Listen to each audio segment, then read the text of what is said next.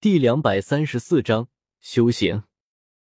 一年多前，云岚来的时候，对于皇储之争的事情，一点都没有提起。月末所有的心思都在阿九身上，自然没有在意京城里的事情，并不知道云岚为首的吴丞相一党的皇储之争。这孩子果然是长大了，翅膀硬了，胆子也肥了。月末与冯明聊了好一会儿。正准备留他吃晚饭，正巧阿九回来了。今天的事多谢冯先生了。冯先生若是不忙的话，就留下来吃顿饭吧。阿九笑着说：“今天若不是冯清差出面，宝珠估计又要难过好久了。于情于理，都要好好的谢谢这位冯清差。”冯明来墨园最根本的目的就是见阿九，看到阿九对自己如此客气，心中暖暖的。想也没想就答应了下来。于是晚饭的时候，月末一家三口和冯明一起围坐在一起吃饭。桌上的饭菜荤素搭配得当。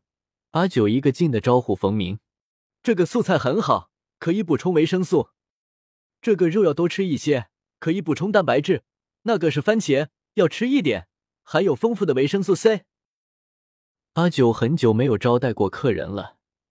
再加上今天对冯明很是感激，所以不一会儿的功夫，冯明的碗里的菜就堆得小山一样高了。可是冯明一点都不恼，这些都是阿九给自己加的。阿九对自己这么好，这样的想法让冯明一顿饭都吃得美滋滋的。就在阿九跟冯明客气的时候，莫离凑到月末的耳边说：“爹，我怎么觉得冯大人看娘的眼神很不对劲啊？”月末若有所思的点点头，儿子，你说的没错，我也觉得很不对劲。于是下一秒，阿九被一大一小从位置上拉了起来。大的说：“夫人，咱们睡觉的屋里的炭火盆好久都没烧了，你看今天这天有点冷，你快些去找人将炭火升起来吧。”小的也跟着说：“娘，灵儿也怕冷，娘你生完了爹的炭火盆。”将李儿房里的炭火盆也一起生了吧！你们爷俩这是怎么了？我可不是粗使丫头啊！阿九一阵莫名其妙，平时莫说是生炭火盆，就是管账算钱他都不会管的。可是看着这一大一小是铁了心的不让自己吃这顿饭了，只得笑着跟冯明告了别，然后离开了房间。接下来，父子二人陪着冯明继续晚饭。冯明当然知道这两父子的心思，心中纵然很是失落，也不好表示出来，也陪着笑吃了剩下的半顿饭，然后告辞了。回到县衙后的冯明迟迟不能入睡，半夜里提笔写了首诗，大意就是有女一人，若即若离，昼夜思之，辗转反侧。按照冯明的文笔，此诗一出。博得众风流书生的好评，当然这些都是后话了。因为在冯明写下这首诗的时候，阿九只剩下四年的寿命了。然而时光并不会因为阿九的大限将至而变得缓慢，时间是个很无情的东西，它总是一分一秒的从人们的身边指尖流淌而过。不管是出生的婴儿，还是迟暮的老人，他都一视同仁。所以道家有云。天地不仁，以万物为刍狗。一转眼又是两年过去了。这一年，宝珠已经是十五岁的大姑娘了。办完吉笄礼后，宝珠与刘元的婚事就提上日程了。刘元这一年已经是个十六岁的大小伙了。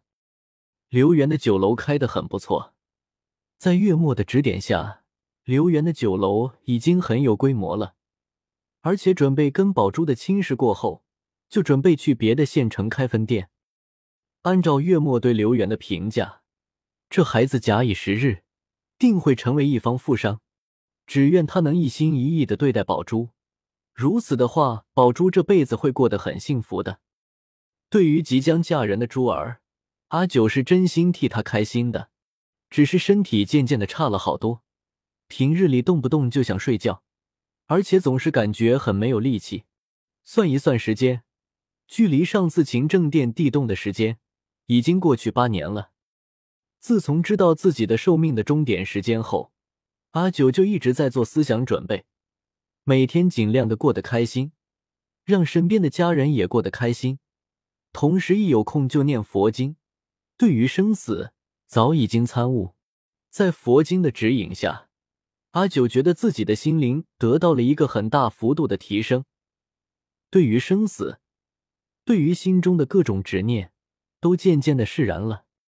虽然寿命只剩下最后两年了，可是阿九的心顿悟了，超脱了。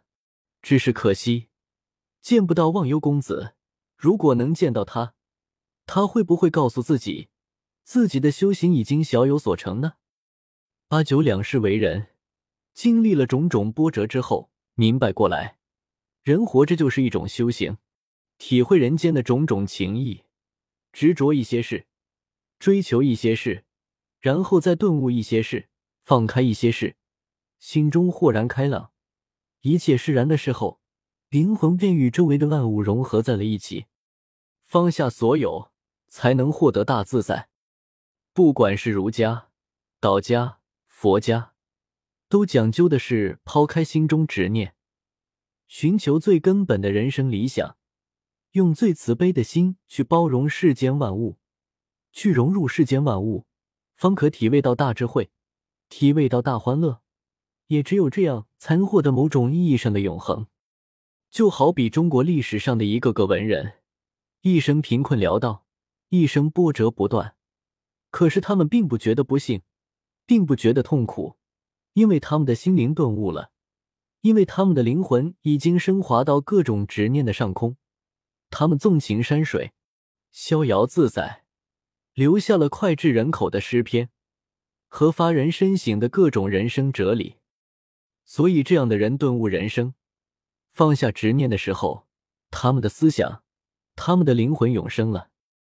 为了好好的体会一下人间的温暖和情谊，为了给自己人生中的诸多执念留一个完美的结局，阿九决定隆重的操办宝珠与刘源的婚事，为他们设计了最隆重、热情的婚礼。